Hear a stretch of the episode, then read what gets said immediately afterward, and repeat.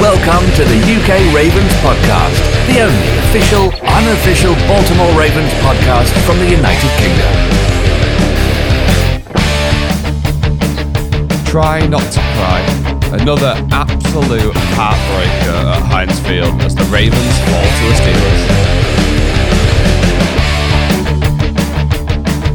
Welcome back to the UK Ravens podcast. My name is Gus Paul, and I'm once again joined by all of my friends, all of them who I met on the internet Ian Domain, Shane Richmond, James Ogden, and Ben Mortimer. Those names are in a different order. Wow, that's really confusing. Okay, we're all back together. The band's back together. James, you have a very nice time in America. Had a wonderful time in America. Thanks, Gaz. It was fantastic. And Ben, how about your trip? Uh, also, had a fantastic time in America. So thanks for asking. But I think me and James ran into each other and uh, had a nice. Uh, well, I had a daiquiri. What did you have in New Orleans? Just had a beer, didn't you? I think it was just a beer. Yeah, it was a big. It was a big daiquiri as well. So it lasted me for two hours. a beer and a daiquiri. That sounds like a, a lovely time. Shane, how are you this week? I'm doing okay, thank you. I'm fighting a bout of the man flu. I'm not sure if you can hear it. I can hear it in my own voice, but I don't know if that's because I'm a bit nasally. Um, man flu is currently winning. Ian, how are you?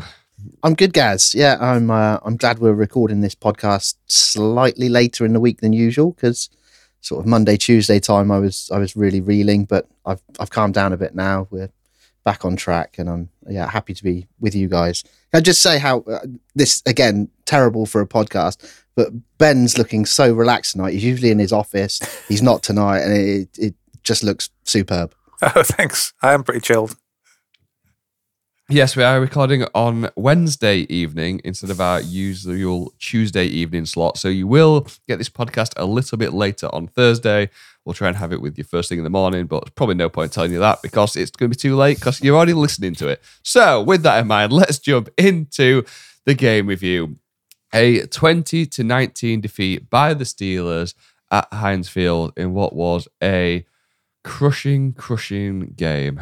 Shane, I'll come to you first let's talk about Lamar Jackson. What is going on with Lamar Jackson?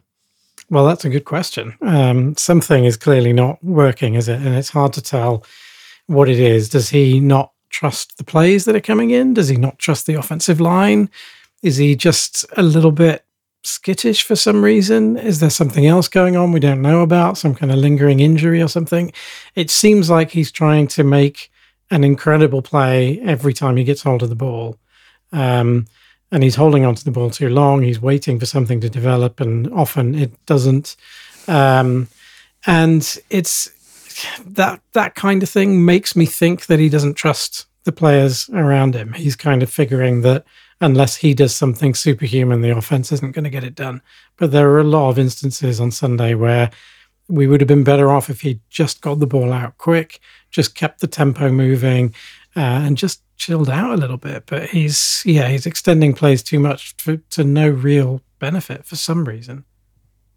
I think I think you hit the nail on the head there, Shane. It's like I think he's there's almost like a mixture of he's remembering earlier in the season when he did have to do everything to win games. Although to be fair, you know, through a lot of those games, if you remember early, really early in the season, he was he was throwing for a lot of yards and was and was trusting his receivers and and um and getting it done through the air. So I think that's that sort of plays into it. I think the fact that he has been responsible for a, for a lot of mistakes recently and and he's trying hard to make up for those he he's just not hitting. I went back and watched the tape of this one because I was I was intrigued to see what where it was, and I think it. You, like I said, you, I think you just hit the nail on the head about him trying to do too much. You know, he's he's not taking that.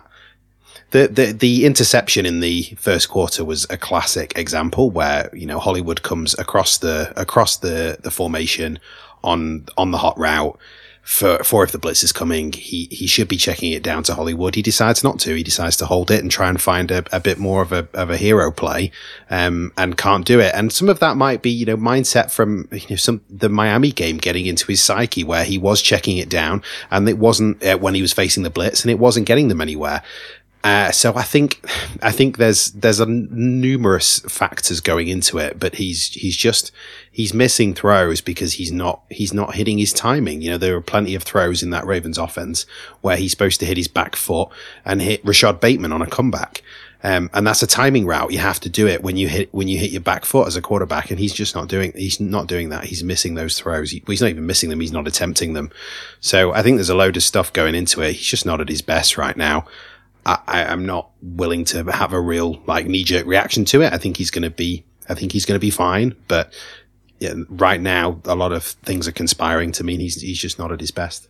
Yeah, we we don't know how much this mystery illness, whatever it is, is still still lingering and, and affecting him. But anyone that saw the the uh, the injury reports last last week, they were like the back of a sort of band's t-shirt or something, weren't they? All the names on the back. It was they were so long, and Lamar's not practicing. He's missed he's missed a lot of practice time this year, and then an awful lot of the receivers aren't practicing as well. So it's all well and good them saying you know we're working against this stuff every day. Well, you're probably not because it's Tyler Huntley throwing to you know James Proche in practice. Um, so it's it's really difficult, especially this late in the season with all the injuries that the Ravens keep picking up as well. And that's that first pick came off the back of actually what felt like a really good start to the game. The Ravens were driving, and in hindsight, we now know towards the end of the game, had we taken three points away there, we we sat in a much more comfortable position at the end of the game.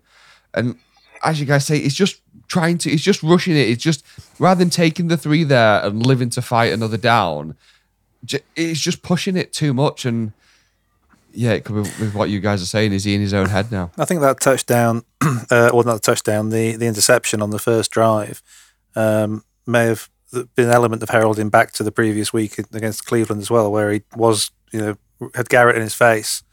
Um, and he made at the time what was you know described by Collinsworth as you know sort of miracle play. He had his hand shaken. that may have been in his mind on the first drive because there was confidence it. We were moving well, and it seems that when sometimes Lamar makes an early error in a game, it takes him a long time to recover or get it out of his head. Um, some QBs can shake off a play and basically like a golfer move on to the next shot and execute. Whereas um, I think I agree with everything you said about him trying too hard. And I think plays like that can throw him off in a game sometimes, and it can bring back the demons from the earlier um, bad performances in the season. Where yeah, you correctly say that you know early on in the year um, he, he, was, despite the fact he didn't have, really have a settled defensive line, he was still able to sit back, make his reads, and also get his timing right. And it, it, it seems that he's regressed on his mechanics as well uh, when it does come to actually make there are more errant throws now than there were early in the year where we were all talking about how much his accuracy had improved and also there was some concerning missed receivers that were pretty much wide open if he just took a second to look rather than basically have a predetermined idea in his head of how he was going to make 15 yards so um, it's uh, hopefully he can sit down and they can just chill, make it make him chill and say, uh, you know, the, the, cliche of take what the defense give you, um, and he can go in with that mindset. But uh, it's again, I agree, it's, it's, it's too early to panic, but it was definitely a very, very, very poor performance from him. There's some tempo issues as well with this offense, I think. In in him holding the ball too long is is one of those, but it's also frustrating that they don't seem able to get to the line with more than six seconds on the play clock. And he needs to be able to get up to the line, look at the defense, have a plan for what the defense is going to do based on, you know, where who's showing blitz, where he's going to go with the ball, and so on. And very often they seem to be rushing to get the ball off. And then he's holding the ball too long once it snaps, and the play is taking too long to develop. That the whole sort of rhythm and tempo of the offense seems to be off one thing as well that must be in his mind, I think, is that we is that the Ravens are not beating people deep currently. They're not they're not hitting on deep throws. And one of the one of the things you watch if you watch back the tape is you see. I just watched the Browns um, tape back this morning, and you see a free safety just just sit on on the on the underneath routes. There just there's no fear of anything over the top, and so I think that's also in his head of making. You know, he wants to make one of those deep deep completions just to start making some of those safeties a little more honest um, so that they're not not coming up and cheating on those underneath routes all the time so that's definitely something that i think will be in his head as well that that's probably and making him hold the ball a bit too much sometimes just something else i wanted to add So for another week, the Ravens' offense has come out pitifully slow. Not scored in the first quarter again. I think it's dating back to early October. The last time actually put any, last time the Ravens actually put points on the board in October. But then James, what changed then to then come out in the second quarter and have a 90, 94 yard, 16 play drive, which ended up in Devonta Freeman in the end zone? I mean, Greg Roman went into the vault was what happened. um, the infamous vault. Now, I d- there was some, there were, th- they put together obviously a, brilliant drive there, and I do, I do think Roman did did did add some stuff um, this week. Uh, there's been a lot of talk of how Greg Roman is. I've I've heard, I've seen stuff about Greg Roman should be out. We're not spreading the ball around. Like, well, it's not entirely Greg Roman's job to spread the ball around the offense. So I'm not sure, really sure why we're calling for his head. I, I think um, they did seem to to have some have some great answers for that Steelers defense on that drive. They they really kept them off balance with the running game. I felt they mixed up the running game really well because the Steelers actually do pretty well against um, our normal blocking scheme, against the man sort of gap blocking scheme. They're they're pretty good at defending that. So they did mix up, mix up, mix in some different types of runs and um, just got them completely off balance through that entire drive. But I mean, that was it, really, wasn't it? There was until the last drive. That was the last time we saw the offense function. Ian, I'm sure you'll love that Freeman run. I think I saw you. Who was on the Twitter? Someone was going mad over the Freeman run. that, no, I was doing Twitter. That was Shane, Shane was on Twitter. Yeah, it's um yeah Freeman Freeman played pretty well. I think the the problem with the running game now is that it's kind of boom and bust. It's either Freeman getting a good solid gain and putting them in a in a good position, or getting stuffed at the line. And running games function better if you are getting steady, consistent yardage down after down after down. Uh, I think Football Outsiders have done analysis on this that it's it doesn't actually help you that much to to be getting you know the odd eight or nine yard run and then keep getting stuffed. So that seems to be the issue at the moment. But there certainly were points when Freeman looked confident running that, um, uh, running those plays, which he hasn't done most of the season, understandably, because he's you know he'd sort of dropped in here for week one, so he's been learning learning on the go. So another week where the Ravens go into halftime with a lead. It looks like we're having a good game, and then it all comes crashing down in the second half. Ben, penalties galore, chaos ensuing, players going. What are your th- overall thoughts on the second half? I think that you're really depressing when you have man flu. I feel. do I sound awful? I feel it's, awful. Sorry. Well, especially when you say when you say things like that, it sounds so dark. Have I got a graspy voice? Should I be singing? Um, but yeah, it's not good, is it? It's the um, not not your voice, but uh, the, oh, the performance so. in the second half. Um, it's it's yeah, it's, it seems like sort of loss of composure and, and, loss of discipline, which seems to just sort of come back and haunt this team, and they seem to lose their way, and they can't quite find their way out of it. Um, obviously, people going down and getting injured, and Mekari going out and coming back in doesn't help, and you know, sort of rocking the line like that, and um, you, you, know, you're going up against a. Let's be honest, a fairly pitiful Steelers offense as well, uh, compared to where they've been in the past, and a, a, a QB that's about to announced that he's not coming, or he, he kind of has announced he's not coming back. So um, I didn't think defensively we played that badly until really right at the end when we gave up that that that basically we we looked because we were so gassed because of the short drives from the offense.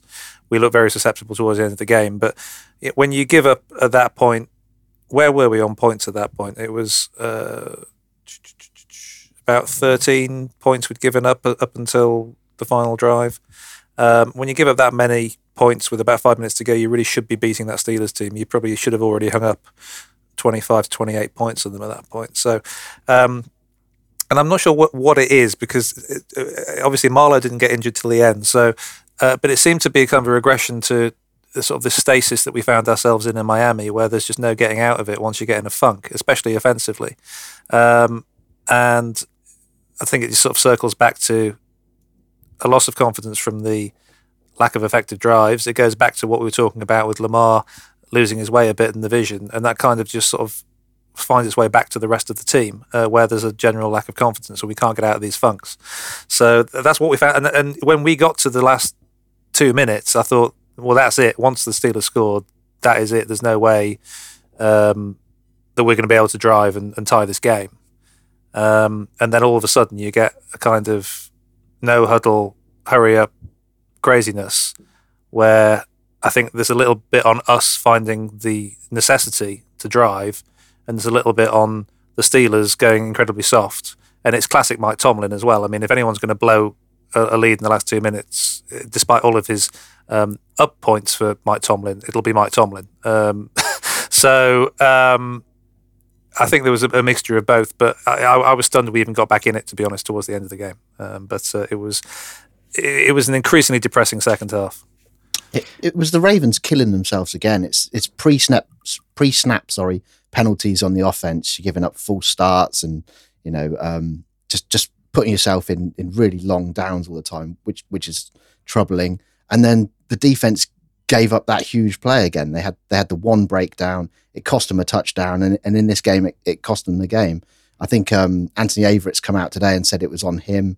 He didn't get the call. Everyone else is playing it completely as they should be, and he just didn't. He didn't get the call, and he's playing some completely different coverage. Um, he came out, held his hands up. Whether he's he's now seeing himself as the number one and he's sort of taking responsibility on, or whether he genuinely was in the wrong, I don't know. But it's it, it's just the Ravens killing themselves. It's not anything Pittsburgh did particularly. Um, there's been a lot of talk about the pass rush and how they didn't get home. If you look at next gen stats, Ben got the ball out quicker than anyone has all season. So I don't think the pass rush had that much chance to get home. You, you know, the ball was in his hand and out, and he was looking for his wide receivers to make to make plays with with the ball in their hand. So um, it's just again just sloppy from the Ravens, and and they're hurting themselves. One thing I did think they, um, one thing I did think they did well with this week, which was a, a, reasonably promising sign, was I felt the offensive line picked up pressures and stunts better this week. Now it might seem weird to say that because I think we saw a lot, we saw Lamar under pressure a lot, but I think what we saw was Lamar uh, was the protection was the offensive line and probably Lamar actually organizing the protection much better. They their slide protection was much more effective, and we did see free rushes, but there was that was by design. They were sliding to protect a certain way and allowing a free rusher, and then that was on Lamar to to either you know, beat the free rusher and, and send him on his way in a kind of matador way, or to get the ball out quickly and behind that free rusher.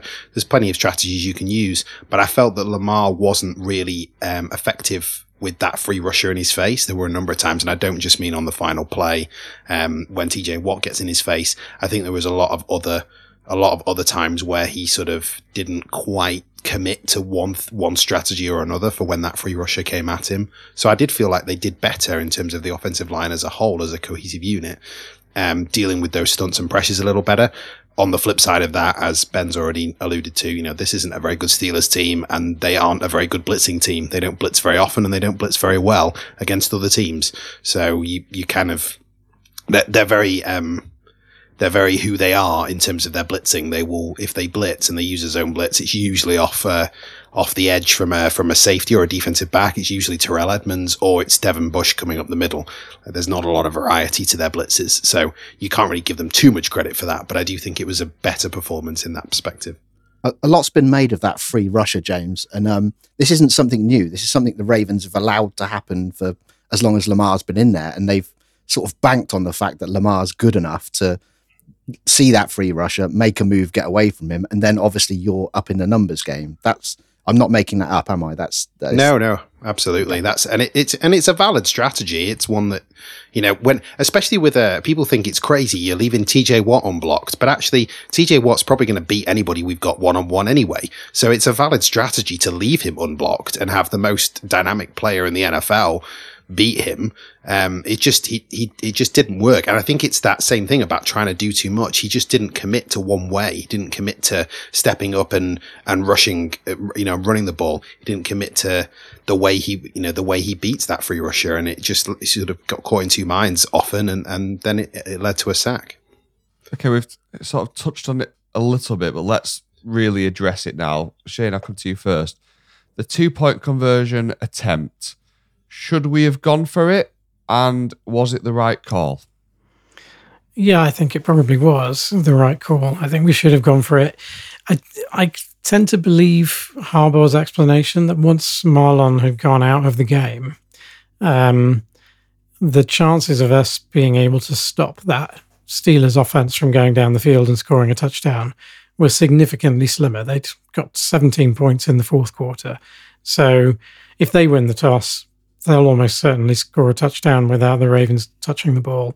If the Ravens win the toss, that drive that you saw to tie the game is probably not going to happen in overtime because the Steelers had gone into a sort of prevent for some reason. I mean, they'd been getting pressure on Lamar. They'd been able to to stop him up to that point. But in the way a lot of teams do inside two minutes, they suddenly decide to not do anything risky and end up getting slowly pushed down the field. They would have gone back to their functional defense in that um, overtime period and probably would have stopped the Ravens moving the ball. So if you're then in a position where the current stats are like it's 50-50 for a two-point conversion basically. So you're then in that that position where you're putting it on a coin flip and um, you get to choose the play, you get to choose a play that you think is going to work and it was a play that was working. Just the ball was just very slightly out of reach. It was, you know, the the play call was fine. The execution was just a little bit off. So I think it's one of those things. But yeah, I think it's. It, I think it was a good decision. Um, it's one of those things where it just didn't work out. Sometimes that happens.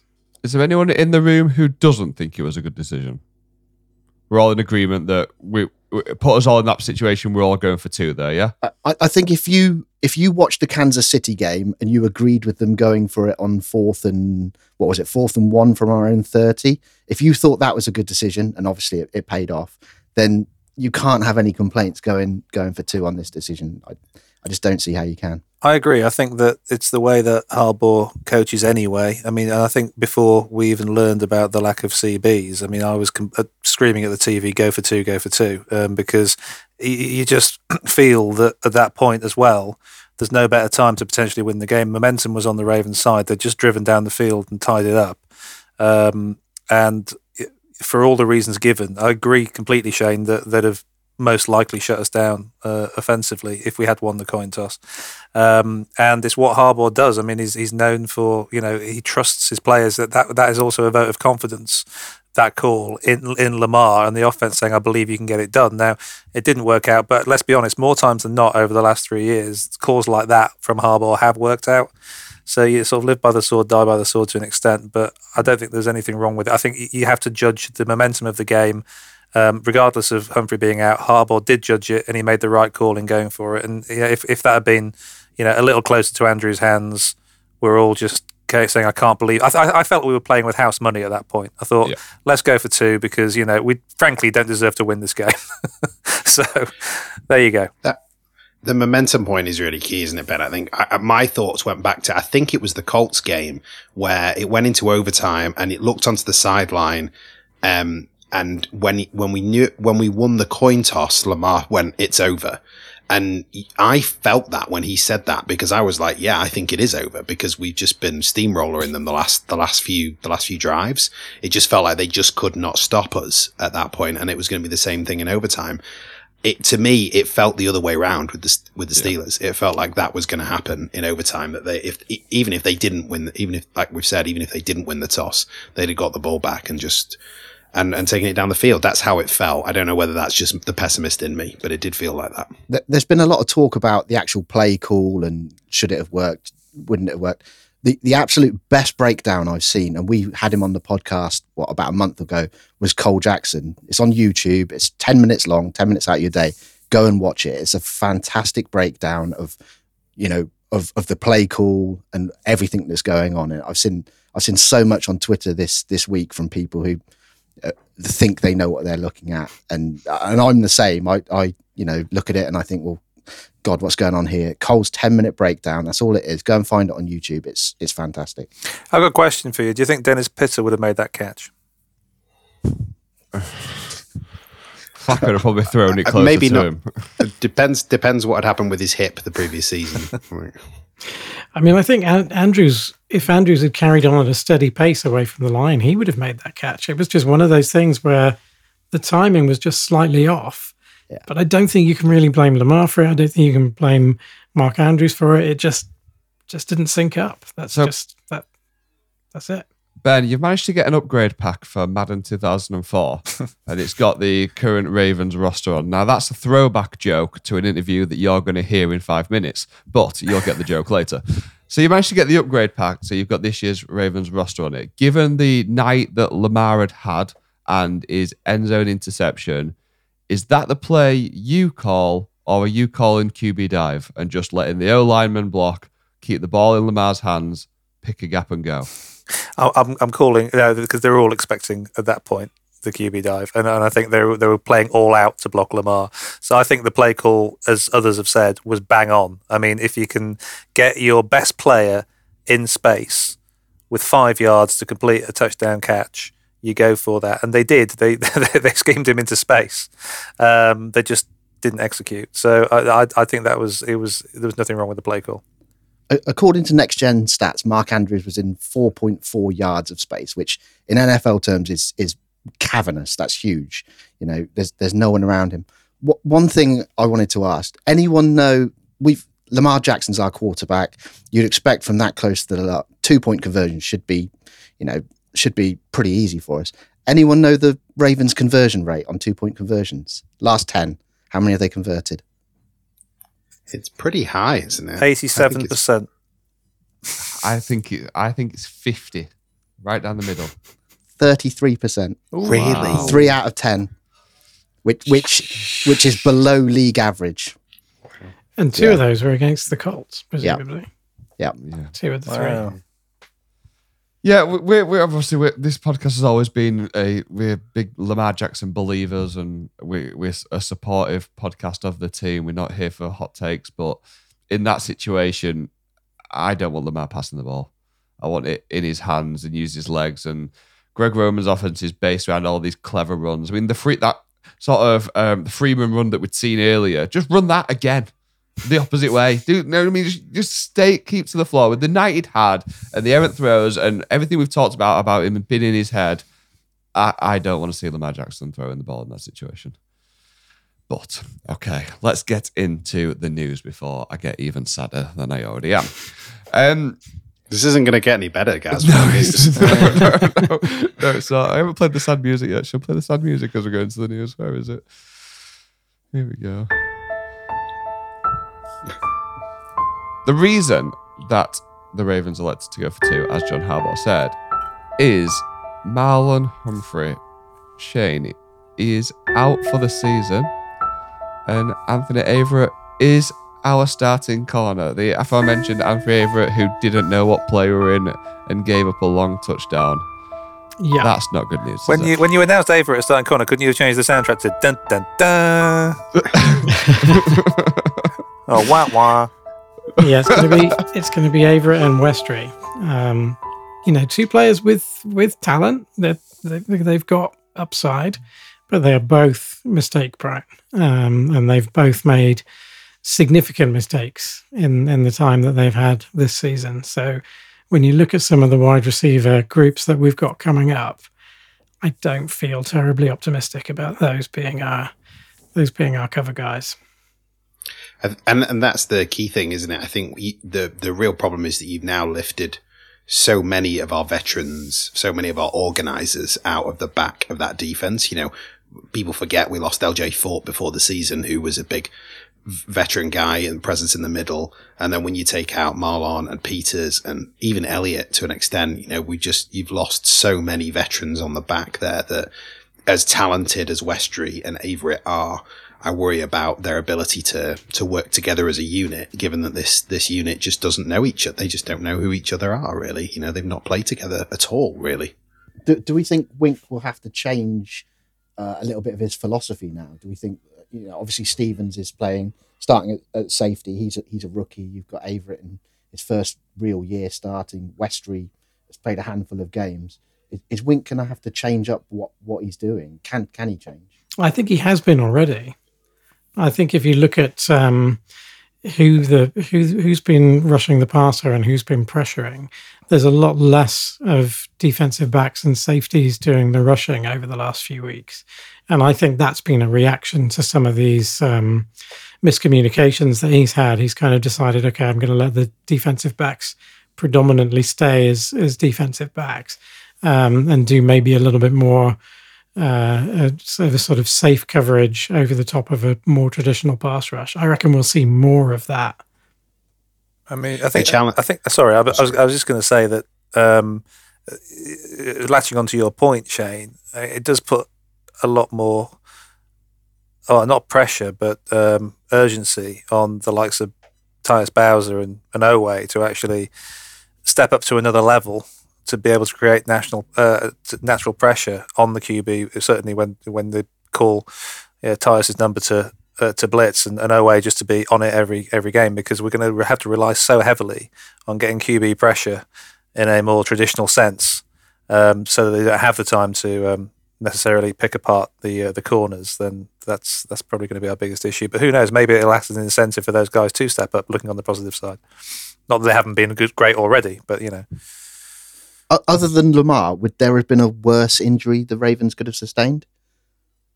Um, Justin Tucker, Dobbins, um, Marcus Peters, uh, Ronnie Stanley, uh, just a few names off the top of my head. I think um, the challenge with the with the structure of the defense is number one, or two challenges actually. Number one, Westry and Averett. The little I've seen of Westry and what I've seen of Averett, these guys are better in man coverage. Um, they're not they're not really built yet to do much zone, so you can't really adjust too much the the kinds of coverage we run on the back end, um, which which can be difficult because they're not as talented in man coverage as as Marlon Humphrey. Um, and then the other the other thing that's that's difficult is if you do transition more away from blitzing and more towards putting more people back in coverage and, and allowing sort of Oweh and Bowser to go get it a little bit more and Houston. Uh, the the prop the challenge you have with that is you probably sacrifice a little bit of your run defense because these guys play run first, and that's because the defense is predicated on bringing pressure from other other areas of the field. And so, if you're asking them to to do more as a pass rusher, you're you're in effect asking them to do less as a run defender. So it, it does sort of start to compromise other aspects of the defense. And I think one of the big, one of the major plus points of the defense so far has been the run defense and has been the the edge setting from the, from the edge players and particularly the backside pursuit from guys like Oweh. Um, you just can't run a backdoor bend um, zone run on us because if you hesitate for even a split second, Oweh's going to smash you from behind. So I think it, it, just sort of it starts to compromise the whole defense if you start to change it too much. So I'd I'd worry if we if he moved away from it. Um, a, a, massive amount. But I do agree with you, Shane. I think they they have to adjust in some way. Um, I'm just not sure what that is yet. It might be as simple as keeping the cornerbacks in in man and just playing cover two over the top, and and just kind of you, you sacrifice a lot doing that, obviously, because you've you've lost that scope to bring safeties down into the box or you know play around with with where you're positioning guys but it may well be with the, the lack of experience and the lack of experience from Stephens who'll be playing the other safety position that you do maybe have to be a bit more cautious but that said wink and cautious are not two terms that go together so I expect him to take some risks and we'll see how that pans out so we've also lost Patrick Mekari for a little bit of time. I don't think we've got any solid news as to how long. Don't believe it's season en- ending, but I also don't believe it's just a little bit of a niggle. But James, on the other side of that, we do have Ja'Wuan James practicing. We didn't know whether we'd get him this season, but it's trending somewhat in the right direction there. Mm, yes and no. I, so the only thing I'd say about that is that it really wasn't expected that he would come back this season. Like really not expected that he would come back this season. That's why he was cut. Um, I think it was Denver. Was it Denver who caught him? I think. Yes. So I, that's, I'd be, and we've already seen this season that they brought Wolfe back to practice and then he was, he was put back on IR for the rest of the year. So I don't necessarily think this means we're going to see him. It maybe it will, um, and maybe he comes he comes through great through practice, but this for me was the window where you would elevate him, you would bring him back to see if he could. Because if you don't bring him back now, what's the point? You know, you, this is this is the point at which to try. I think will it'll, it will at least be another two three weeks. I think he's got three weeks, so it will be the end of the window when he's activated. At which point Mekari may be back anyway. So I'm not necessarily sure this is this is the the silver lining. I think we're going to see Tyre Phillips at right tackle for the next few games, and then I think Mekari will be back, and I think we'll see James next season. But you never know. You never know. Okay, before we go to the interview, we've got an interview this week with Laura from the Ravens, who looks after us guys in the UK Ravens. She looks after fan development and activation. And now know that after interviewing her on Monday, thankfully, instead of a Browns fan, because no one needs to hear from two Browns fans within three weeks of each other. So before we get to Laura's interview, let's Ian, let's just touch on Rashod Bateman. You're you and Shane, I guess, are the social media guys. He looks like he's going to be one of these guys who causes a few problems on the old Twitter, Instagram, Snapchat. I TikTok. I don't think he is. I, either I'm reading this wrong, or I, you know, I've been doing the Twitter a long time. Maybe I don't know what I'm talking about. Maybe I've I've been making an idiot of myself. But um, so I, I don't do Instagram. It's it's pretty well known that I'm too old for that. I don't know what's going on. Um, but Rashod Bateman changed his agent this week, and his Instagram went went through this whole makeover. Everything Ravens got taken down, and and Ravens Twitter blew up, and you know it was the end of the world. Bateman wants to leave. He's already forcing his way out. He got zero targets against the Ste- what one target I think against the Steelers, didn't he? Which maybe wasn't even meant for him. Um, that's it. He he definitely wants. out. He hates Greg Roman. He hates Lamar Jackson. He he's you know he's going to force his way out. And um, about ten minutes after all this happened, he reposted a load of pictures of himself wearing Ravens gear and and all sorts. I think it was just a a sort of rebranding done by his publicist or whatever it is, and it was all a big a big nonsense about nothing really. I d- can't really understand what everyone was getting upset about. I've had a busy week. Is that literally the sum total of the entire story? That's it. As, as much as I can gather from it, yes. Ga- I mean, Gaz is up with his Instagram. Maybe he'll tell me I'm, you know, I'm I'm completely wrong. There's also a picture on a beach where he's got a photo of Greg Roman giving the double bird. Do you, do you see that one? I've just seen people talking about it on Twitter and in the WhatsApp group and through the Ben. I'm surprised you don't see it on the Facebook group. People, it's just something people are talking about, and I thought it was Pe- worth addressing. I saw- I saw it for the I Nazis and like Coldplay, Gaz. yeah, I didn't. Do, I didn't do the deep dive. I just I, it seemed to be another irrelevance, so I kind of didn't study it closely. I thought, well, there's probably more to it than that. I'd, I'd seen your summary, but I thought there must be more to it than that. But uh, I guess there isn't. So it's complete. it's people with too much time on their hands speculating over nothing. Uh, and it also, it, it, that, like the immediate things you do when you look at it is think, okay, he's in the middle of his first year of what could be a five-year contract. He has zero leverage. Yeah. Even if worst case scenario he wants to leave, he isn't leaving for at least another two years. I mean, he's, So- he's played what six full games now, and and Seven. uh, seven, seven full games, and also his first whatever it was, twelve catches or fifteen catches were all first downs. You can't ask for much more. You know, he, he- a real nice splash as a as a rookie. Yes, he's had a couple of down games, but uh, ah, it's give me a While, break. while, while we're doing stats, then we did the we did the two point conversions earlier. Anyone want to guess how far down the list you have to go to find Bateman in targets? How, who who leads the Ravens in targets? Any any ideas? Andrews. Must be Mark Andrews, Andrews. Marquise Brown. Andrews is- Really? yeah, Wow. Marquise Brown's got 99. Andrews has got 98. Well. How far how far how far further down the list do you have to go before you hit Bateman? Uh, I reckon he's next. I reckon there's two two between him. Uh, Sa- Sammy Watkins is next, 46. Mm. Ba- Bateman's got 39. So he's fourth in, in line. He's played seven games. That's five, you know, five, six targets a game. You look at the, the rookie wide receivers who are leading the league in targets. You've got uh, Waddle's getting about eight targets a game, and Ja'Marr Chase is getting seven. You know, he's he's not far off these guys, and he missed the entire preseason. You know, he's had a couple of quiet games. You're, you're going to have them.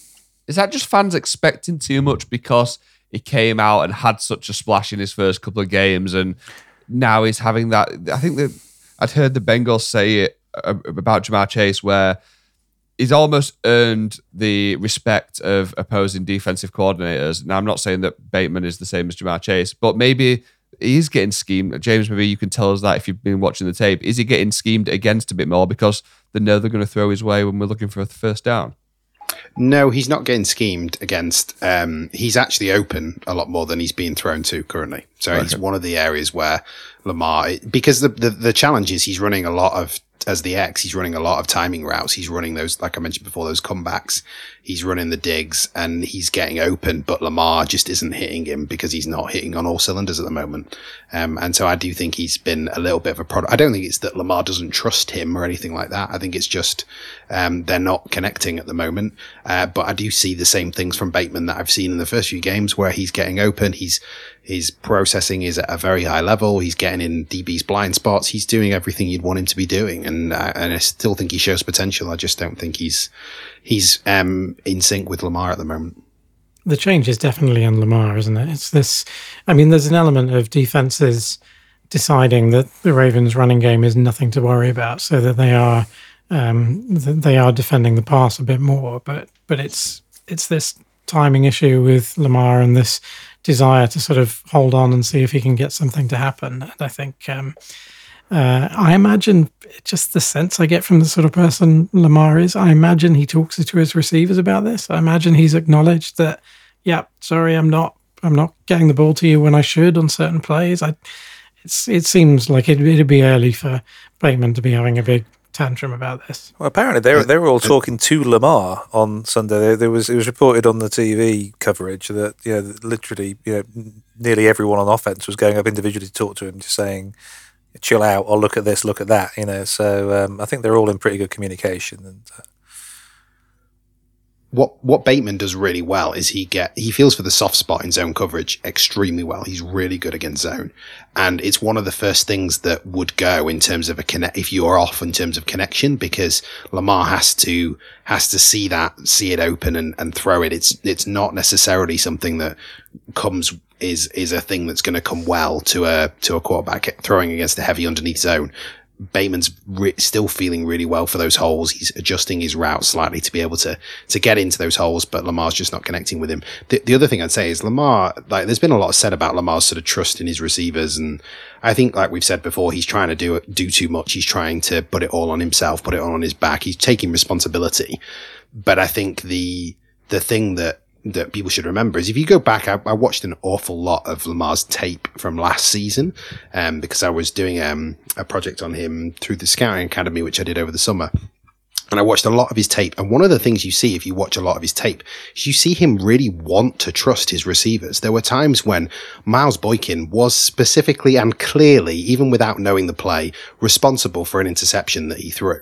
He would be clearly responsible for it. And the next play, the very next play from scrimmage, Lamar would force a ball into Boykin when he probably shouldn't have done. It was kind of Boykin was bracketed by about three guys in a load of traffic, and he forced it into him because he wanted to to build that guy's confidence. He wanted to show that he tr- that he trusted him, and he wanted to trust him.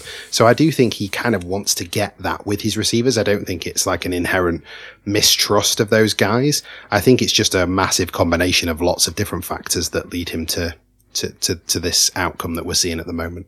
Okay, good stuff, guys. Let's get to the interview with Laura Humphreys from the Ravens, who's going to talk to us about what she does and about how lucky we are to be Ravens fans in the UK because of all the cool stuff we get from them where other teams don't. So we'll go to that interview now and then we'll pick this back up on the other side.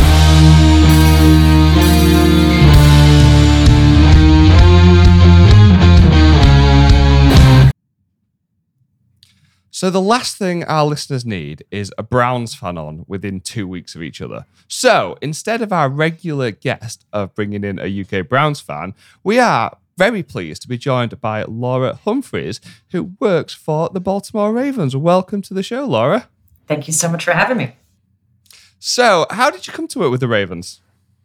Yeah, uh, right out of college, really. Um, when I was in school, University of Maryland, uh, I I knew I'd always wanted to do something in sports. Uh, that was kind of you know in my my brain for a while. I actually wanted to be an athletic trainer. I was a uh, student athletic trainer for the football team at Maryland, and thought that was kind of where I would end up. Um, but just kind of uh, you know realized I don't know that that was really for me. Uh, the time commitment one is is ex- extensive. Um, you're there way before the team and way le- way after they leave. Um, so I was kind of looking into some different options and was actually in a class had to do a a project, uh, basically a, a, informational interview with somebody in an industry that I had, you know, interest in in pursuing. And I happened to, um, my mom happened to work with a woman uh, at a local high school here in Baltimore, and her daughter was actually employed by the Ravens uh, in the corporate sales team. So I interviewed her. She told me about the opportunities for internships. Um, so when the time came after graduation, you know, they had uh, that position was available, and you know, did the whole interview process and was lucky enough to be selected. Um, from there, it's really just been a kind of a crazy uh, adventure. Um, I actually got a full time position um, in corporate sales with the 49ers. Um, so I left Maryland, left Baltimore for a couple years and worked for them. Uh, and then was fortunate enough to get the opportunity to come back home uh, in 2010 to, to rejoin the Ravens. Uh, and then since then, I've kind of made that switch over to marketing. So um, great timing on my part. I was on the winning side of the Super Bowl, so um, that was a bit of a crazy weekend for for me. But um, it's been great to be back. You know, I'm born and raised here, so it's it's really a dream, a dream come true. Yeah, that's pretty cool. No, you would have known people on both sides of that Super Bowl then. So uh, mm-hmm. interesting game to, to be involved in. Tell us a little bit about what it's like to work for the Ravens and, and also more about, about what your job is and what you do. Sure. Uh, working for the team is great. Um, the culture that they've built here is uh, second to none. Um, I've experienced one personally myself, uh, and obviously have just over the years met plenty of uh, other people within the industry that you know work for other teams, and you know we obviously think we're pretty great. Um, we're treated really great, and you know just the things that we do are, are, first class. But when you when you hear it from your peers around the league um, that you know have really no incentive for for telling you this this kind of stuff of how much they respect the organization, both you know the coaching side and you know business front office. Um, it's really an honor. Um, so to be here as long as I have, uh, it feels pretty darn lucky. Um, and uh, you know, that's the team. Uh, my employee or my fellow employees are our family. Um, you know, we work a lot of long hours, um, so it's a work hard, play hard type of situation. But um, you know, we all really get along and, and enjoy coming to work every day. So that part of it's great. Um, I know you guys have heard about the culture as well, so I'm not really, you know, telling you guys something that you've never heard before. Um, but it's it's been pretty great. You know, I, I, wouldn't still be here for as long as I have if if it wasn't uh, true. Absolutely. So your and your role ties into kind of why we've invited you on this week, but we'll we'll come to that um, in a moment. Tell us a little bit about about what you do day to day. Sure. Um, so I'm on the fan development and activation side of the marketing department. Um, the fan development piece is pretty self-explanatory, I'd imagine. Um, but my, I directly, me and my team rather uh, directly oversee a few of our initiatives. Uh, the Flock, which is, as you guys know, our displaced uh, fan program, uh, and that you know services people or fans that live outside of the Baltimore and Maryland region, uh, which obviously extends over to the UK. Um, and then as well, we also oversee our Purple Fridays program. Uh, what, what else? Purple. I've had a hand in kind of jumpstarting our or getting our toes in the water of the esports uh, world, which has been a huge learning uh, curve for me. I do not game, so it's been uh, a big uh, learning curve for me, but um, super exciting stuff. So that's kind of the fan development piece. Uh, and then the activation side is um, I work very closely with our corporate sales team. So where my my former experience obviously lends itself very well to, to this current position. Uh, but kind of I, I, kind of refer to us as consultants for them. Um, they'll meet with us, you know, prior to deals getting done, and we try to just match up our potential partners, current partners, with you know marketing initiatives and programs that you know we think that they would just mesh well or be mutual mutually beneficial. Um, so then also kind of just helping them maintain and fulfill a lot of those sponsorship contracts as well. So um, it definitely keeps things interesting. Uh, no day is really the same. Um, I do have a ton of meetings, but uh, you know, it, the the favorite part is really kind of that challenge of me trying to think up a new idea for uh, for team partners uh, and or you know, kind of that challenge, right? Like let's come up with something new that we know that they're looking for that we can do together. So it's pretty cool. Okay, Laura. Well, if you ever need someone for your esports team that's good at Madden 2004, just give me a call because I. Uh, Two 2004. I remember I think it was Don, Don, Donovan McNabb on the cover on the original Xbox. I'm, I'm your guy on that one. Kyle, Kyle, I love Kyle, it. Kyle Boller at quarterback. Um, okay, so um, you've you've you've obviously touched on there that you um, you deal with um, uh, sort of fan groups outside of Baltimore, and that's you know how how many of us came to know you. And thank you on the record here for being so spectacular uh, with all of us and looking after us and sending us lo- lots of lovely swag and making sure that uh, uh, we're engaged with the team. We do feel that, and we thank you for it.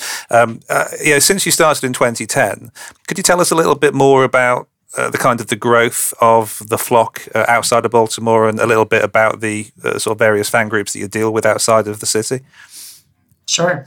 Yeah, it's um first of all, it's my pleasure. Um, I love being able to work directly with so many of our fans that live elsewhere. Um, it's been a lot of fun. But um, yeah, the uh, it, back in 2010, we really didn't start a lot of the research for this program until I started marketing. I think in 2014. So I had been back for a while, but hadn't actually moved over to the marketing side. And I think there was just kind of this general thought or understanding that um, our fans were just lo- lo- local to Baltimore. Um, we're a small market team. We're you know sandwiched between uh, Philadelphia and, and Washington, so you know two major markets. We're just south of New York, um, so we kind of just had this thought that oh you know there's other bigger teams that have been around longer um, that our fan base hasn't really been able to grow that much. Um, and I think the the first club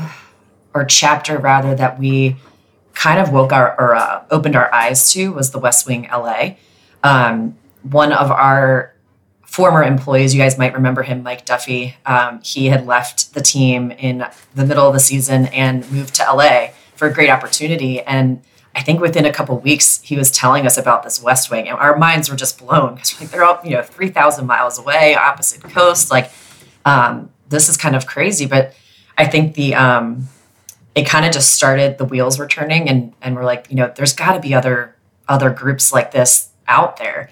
So it really just kind of went for to us being on Facebook. Um, my co- co- colleague Adam had a huge role in finding a lot of these first initial groups, um, and just kind of you know word kind of spread from there. So we really saw just the number of them, um, met with them, you know, a few times before we got the program really started, just to kind of say, like, you know, what do you want from the team? You know, or is this something that would be beneficial to you, or are we just kind of, you know, doing this just to say that we did?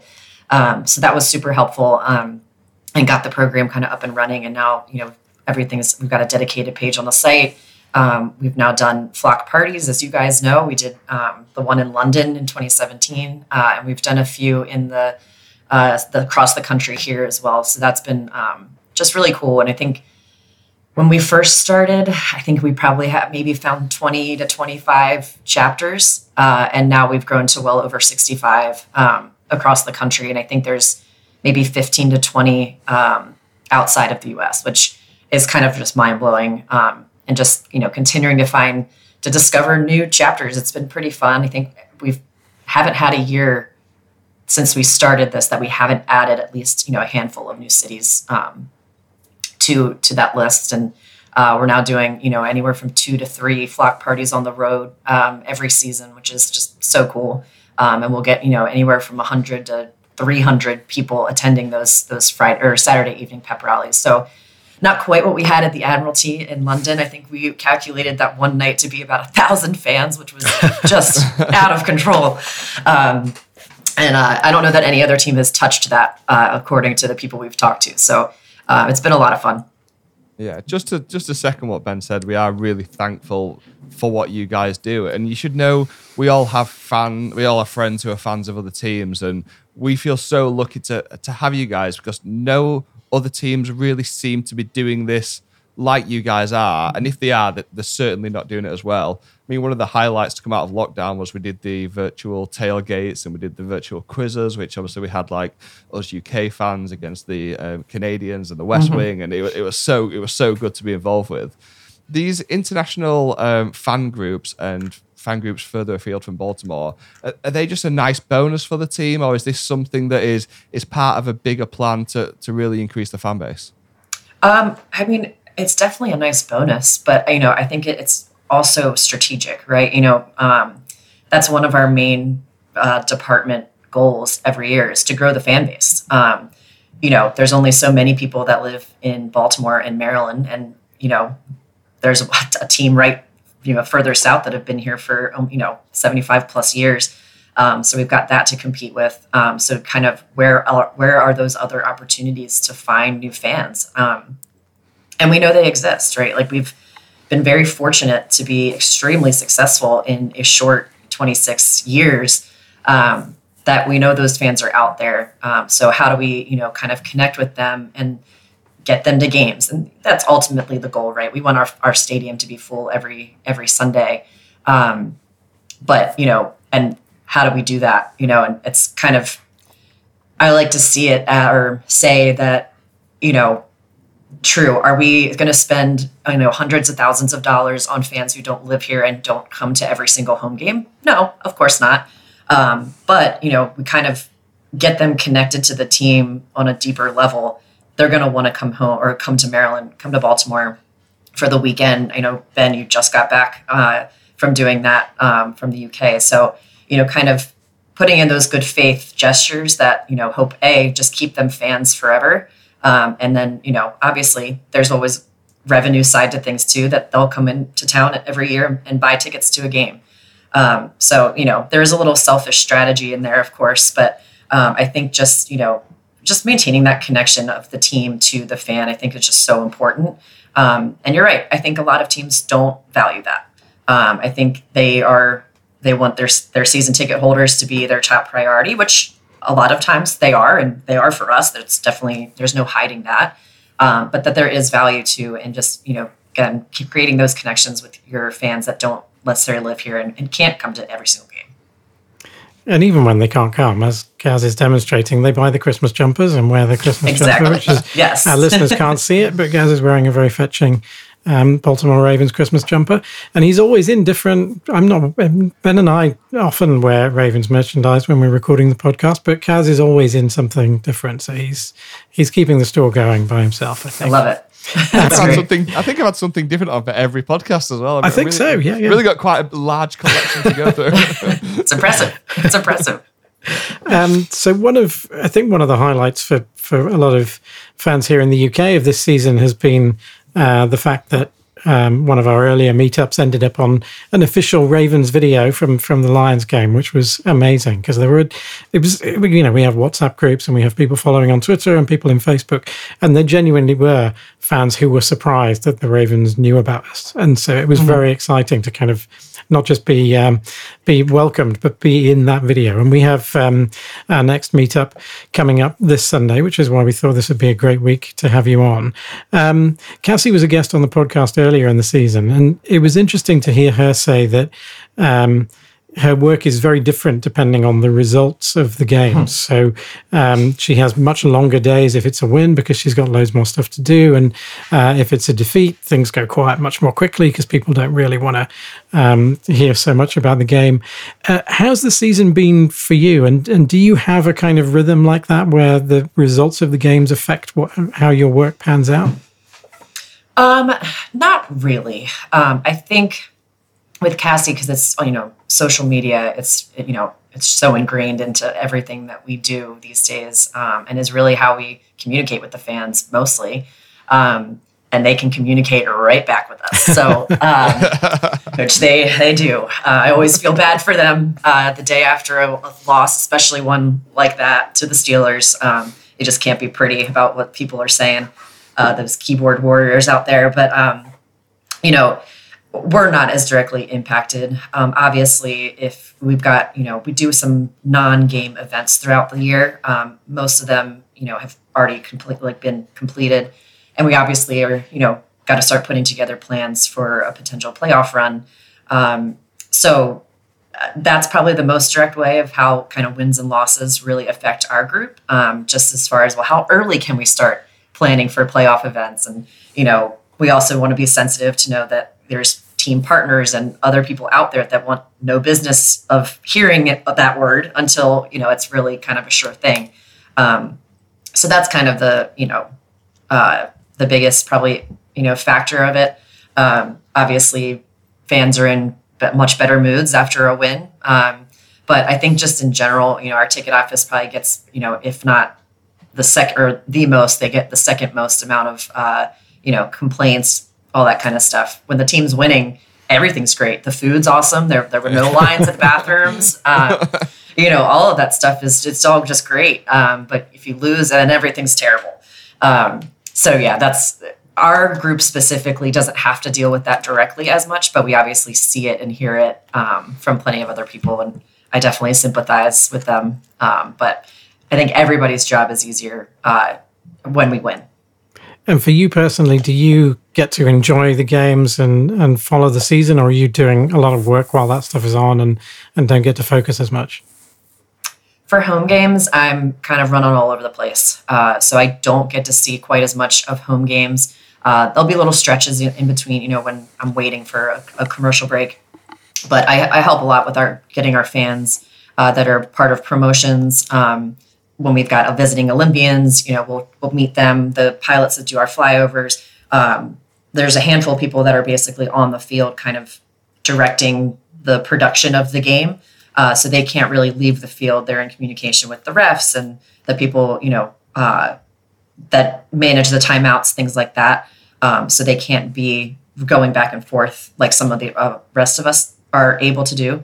Um, so I'm generally helping with a lot of that. So it's a lot of up and down, up and down, up and down. Um, but it's pretty fun. I've got, actually gotten to meet some pretty like amazing people throughout uh, the years just for just for that one responsibility. Um, so away games are definitely um, I wouldn't say less stressful, but less busy for me. Um, so I, you know, I get to sit at home, go to a friend's house, have a beer, you know, uh, and just try to enjoy it as much as possible. Um, it's hard to fully enjoy something that affects your your business and your potential income down the road that uh, you can't control. so um, that part's a little bit um, not quite as enjoyable, but you know, we are all kind of fans at the end of the day too. So it is nice to have a little less to do uh, work wise for away games. And then um, I will travel to a few to do those flock parties and, and, stuff like that. So I'll actually be in Cleveland this weekend. Um, wish me luck. yeah, good luck. It's it's definitely a one night sort of town, isn't it? One night, yeah, one yeah, night and out. yeah. Uh, well, um, well, it's funny you mentioned Cleveland because obviously the um, we were there uh, last week for the Cleveland home game, so uh, that was a lot of fun. And as you mentioned, we did bring over I think twenty UK Ravens. We also ran into the Dutch flock as well, so it's good to see them. There. That's awesome. And then going yeah. back to 2017, I remember uh, the German flock came over and brought a huge number of people. So um, huge, yeah, it is working the the outreach program. So uh, so well done on that, and uh, and bringing you back to the game this weekend. We are meeting up in uh, in London. It should be probably our biggest meet ever, actually, um, because yeah, we're kind of the Northerners are coming down as well, aren't we, Gaz, um, yeah. to invade nice. the, the capital city. So, as is tradition, uh, we normally have a an opposing fan on to do this, but as uh, as we don't have that, we'll we'll, we'll get the score prediction from you. Uh, it is uh, non-negotiable; you have to give one. So, uh, what, what's what's your best shot? Uh, following, obviously, last night wasn't too great, but uh, how are you feeling about this weekend's game in Cleveland? Um, I think th- a couple factors are in our favor. Um, I think just Harbaugh's record for getting our team to bounce back after tough losses is up, probably up there with some of the best. Um, so that always makes me feel a little bit better. Um, and I feel like the Browns are kind of in a very similar boat to us right now with as many injuries as they've had. Um, they've been kind of struggling. I think, you know, poor Baker Mayfield might actually fall apart uh, if he gets sacked again. So um, but on the flip side of that, their their bye week was this weekend, so they're going to have uh, a lot fresher legs than than we do. Obviously, losing Marlon Humphrey is is just a really tough one. Um, but all of that said, uh, we're going to get the the win, and I'm probably going to say it's another close one, but I'm going to say 21 to 17. We'll take Very it. Good. We'll take it.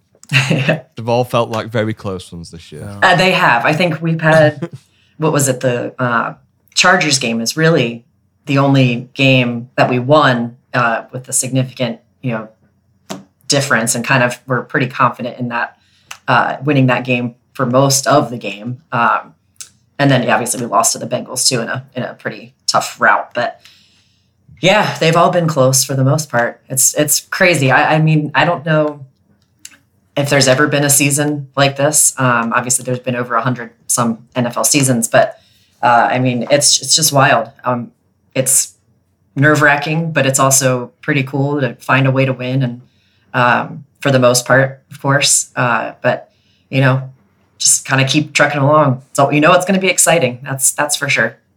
Well, maybe a close game will lead to an excellent fan reaction video from the biggest UK Ravens meet ever in London. So that would be awesome. Yeah, get get, get Cassie on that. Maybe it's our time to shine. Excellent, Laura. Thank you very much for joining us. We won't keep you too long. Before we let you get out of here, where can the UK Ravens fans follow along on social media or such?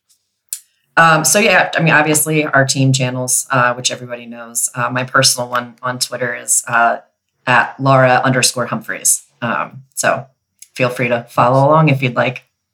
Perfect. Cool. Well, thank you very much for joining us. We really appreciate your time tonight. And No problem. Thanks for we'll having me. See you again, hopefully next season. Sounds great. Excellent. Cool. Thanks, Laura. Appreciate it. Thanks, Laura.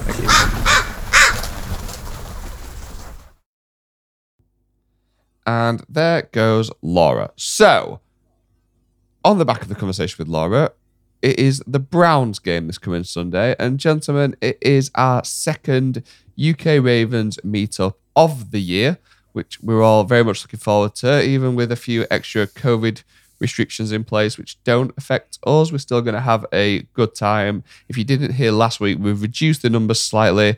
Ian, quickly on tickets, three or four left, if that. If that, yeah, we're we're really really slim now. So yeah. Okay, so hopefully you've all got your tickets. We're not going to do too much of a preview of the Browns game. If you want to preview the Browns game, if you just listen back to the episode two episodes ago, it's all basically the same. Just if we ever mention Marlon Humphrey, just miss that bit out, and that'll sort of give you an idea what we're like going into the game. We, instead, I just wanted to speak to Ben and James, who've obviously being away from us for a couple of days, a couple of days, a couple of weeks, and just have a bit of a catch up. Ben, you first. How how was the Browns game? What was the experience like for you? it was fantastic. I mean, apart from obviously getting the win, um, I don't know It was about fantastic you, apart from getting the win. No, no, as, as, as, well as as well as getting as well as getting the win. I, didn't I say that? Um, I don't know about you, James, but I, I felt it was it was kind of harking back to the sort of 2000s AFC North ding dongs of kind of ugly, mistake laden football and relatively ineffective offense and big defensive hits and turnovers and mistakes, but ultimately beating the Browns, which is what it's all about. And uh, yeah, it was uh, being a night game. Yeah, the atmosphere was high octane. Uh, the, I thought the weather over the weekend was great. So it's always nice when you get uh, not too cold, a, a, a sort of late November evening. I thought it was just perfect on the sort of temperatures. Everyone's shivering a bit and they're layered up, but it's not too crazy. Um, the intros were uh, so kudos to the Ravens on the back of what we just spoke with Laura about as far as getting the crowd um, pumped up. Um, I thought the uh, M&T Bank Stadium was as loud as I've heard it since those sort of heady days of the 2000s. I, I thought the crowd were really up for it, um, and yeah, it was it was just a, a great evening. The tailgate was great. They got us on stage for the UK Ravens, so we did a. Uh, they asked us to do a cheer and we or a leader chant, and we were sort of experimenting backstage with should we go with kind of like a English football style, but then they won't get that, so let's just do Seven Nation Army, which is what we end, ended up doing in the end. But that was good, and uh, yeah, the whole night was great, and there was there was a lot of really really inebriated people there, but no one that really got in, in big trouble. Were you, did you manage to brush shoulders with anyone uber famous? Oh yeah, uh, well we did um, run into I ran into backstage Lacey DeCosta. Literally Who, uh, ran into her. Well, yeah, I actually we were in the uh, very kindly. John from Jimmy's upgraded us to the VIP, but she was in the VIP VIP. so luckily, I know a guy called Tim who's on Twitter, and um, he uh, he kind of. Uh, rushed me through there to uh, intercept Lacey. He, I think he nearly did literally intercept her. He nearly took her out on to, to, to have a chat with me, and um, she was extremely uh, friendly and very receptive to uh, the UK Ravens concept, and also very very forgiving of your appalling, uh, somewhat demeaning impression of her late night chat line GM of a husband. Did, did she actually mention that, or is that just a bit you've done for the podcast? The first thing I said to her was, "Hi, I'm Ben from the UK Ravens, and I apologise for Gaz's impression of Eric." And she went, "Oh, that's okay. She used to work in the Boston accent, but that's okay. I thought it was great." Okay, good. James, how was your experience? Yeah, it was great. Thanks, Gaz. Yeah, I um, so I was in Chicago uh, the week before as well for the for the game against the Bears, which was great. Uh, I was sat amongst a load of Bears fans who were very nice. Um, in fact, they were very nice to me. They were very offensive to Matt Nagy, but very, very nice to me. Uh, they, uh, we had a lovely time there. I think I, did I mention this? I think on the, on the podcast a few weeks ago when, when Andy Dalton came out, they were all, miserable and I was telling them, don't worry, it's all fine. You're going to beat us by 20 now. Um, so that was great to be in Chicago for that. And then I, I like Ben, I know Ben saw a lot of games as well. I went and saw a few more games. I saw, um, we met up in New Orleans and saw the Saints Bills game. And, uh, I was slightly different at the Browns game. I didn't go to Jimmy's tailgate. I, um, managed, having been in New York earlier in the week, I'd managed to see my, my good friend Dev Panchwagh, um, who uh, works for Russell Street, does loads of writing for Russell Street Report.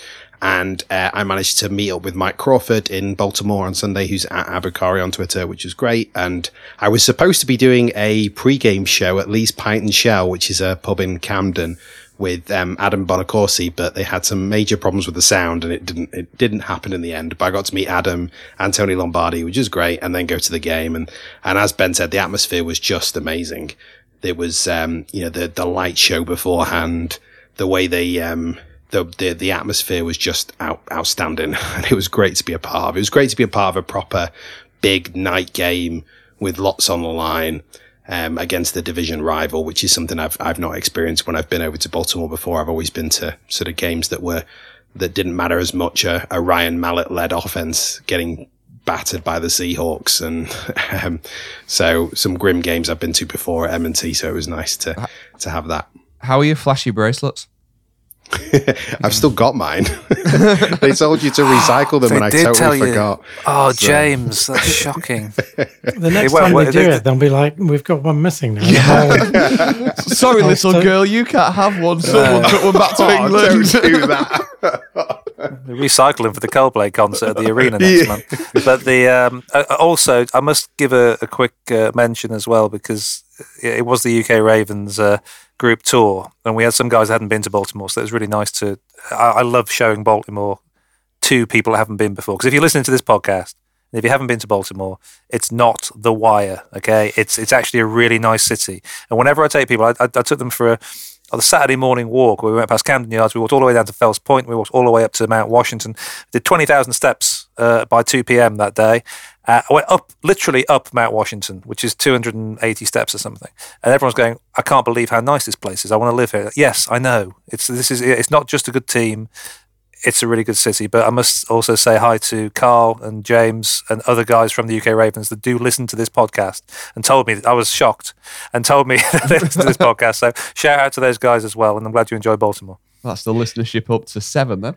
it's a lovely. I think the thing about it, Benny, you've actually lived there, so you probably feel it way more than I do. But even for me, even though I, you know, it's not, you know, I, it's not New York, it's not Chicago, there's, it's not these great cities, but it does feel quite. I don't know. It walk driving past the. The, the bank as I went in and, and getting to the inner harbor, there's just a feeling there that I, I do feel it's my kind of US home now.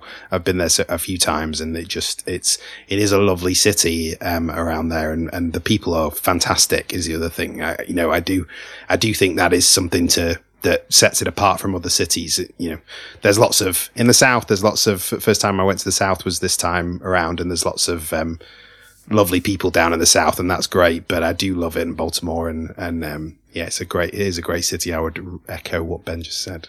James, quick fire game day experience rankings. M&T Bank Stadium, Superdome, Soldier Field. One, two, three.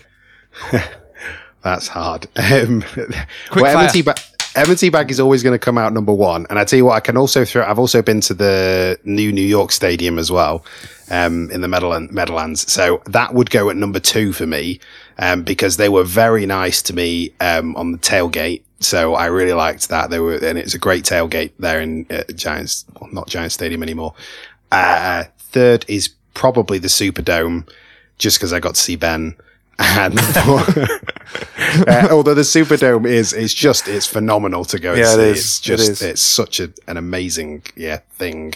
Is, that, is Uh, it still the super? Is it still called Superdome? Is Called- Atlanta's yeah, yeah, not Caesars, called? Caesars Caesars Superdome. Yeah. Is Atlanta's now the Mercedes Superdome? Mercedes Benz Stadium is, It's is been theirs now. Stadium, and then and then it's always been the Superdome. It's just had different sponsors Ah, precursing it. It's amazing. So I would put that there, and then Soldier Field. But uh, so I loved Soldier Field as well. There's, it's got a beautiful view back to the city um, on one side of Soldier Field, and there's loads of history. So it was great to see those both those stadiums who have both got both of those have got lots of history. To The them. surprising thing about the Superdome is that the lights stayed on for the entire game, which was weird. Not not during the intros, Ben. I, I managed to send out a tweet that confused some people. That's true. Well, Ben being the highlight of the Superdome says a lot about New Orleans. Okay, let's get on to some Browns predictions then. I'll go first. Ravens 37, Browns 34.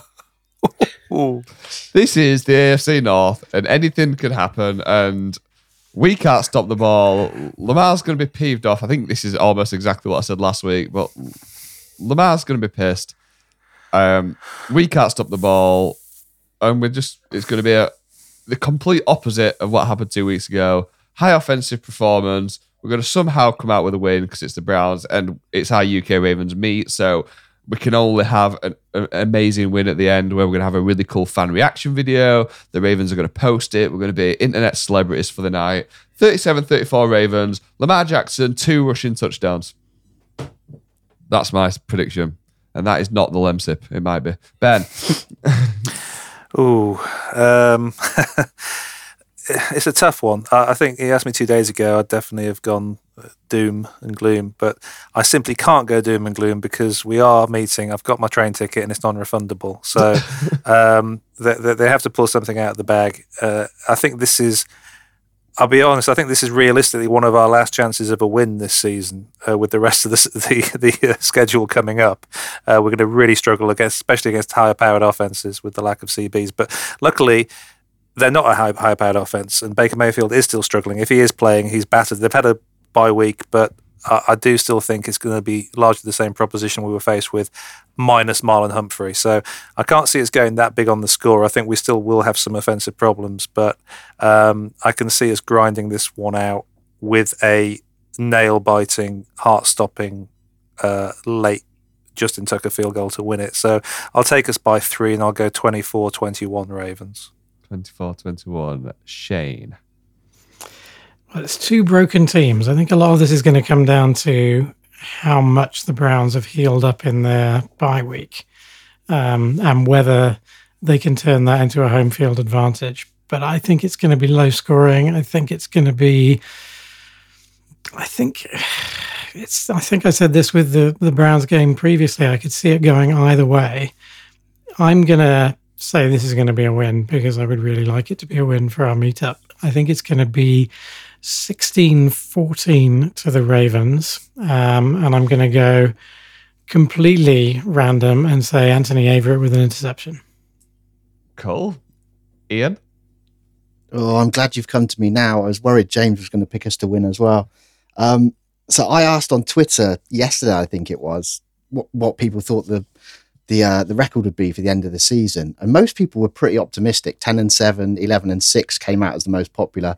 And I look at the schedule, I still think ten and seven is doable.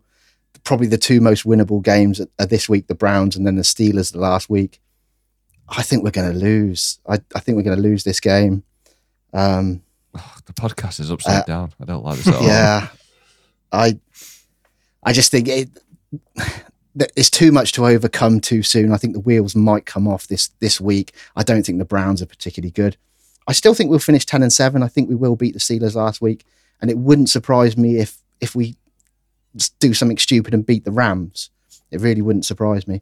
but I'm going to go for a loss this week, and I'm going to go 17-13, which doesn't bode well for our meat either.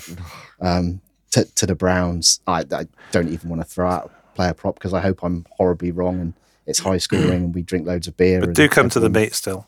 Yeah, everyone forgets about my idiocy. J- James? Uh, I, I so this isn't the game where we're going to lose, where we're going to feel the loss of Marlon Humphrey. This is still not a good passing offense. Um, they shut down the run pretty well last time around. I I don't think that uh, I don't think that the Browns. I think the Browns will throw everything at this game, though. Is my concern because it's a they've had the bye week, had two weeks. They are utterly desperate in the same way that the Steelers are. They have to win this game. So I do think that we're going to lose this game also, and I think we're going to lose oh, no. it 2013. Oh, no. What one quick thing we, we haven't touched on the Browns at all. I have been following their injury report, and really important to the, to the Browns is their tight ends, and one one of them, and Njoku's on the COVID list, I think, and and the other one they've they've ruled out today. He he won't play with an ankle injury. So I mean that does just swing it back a little bit to the Ravens. Ian, we've been burned before thinking we've, we've got a player out to the COVID list.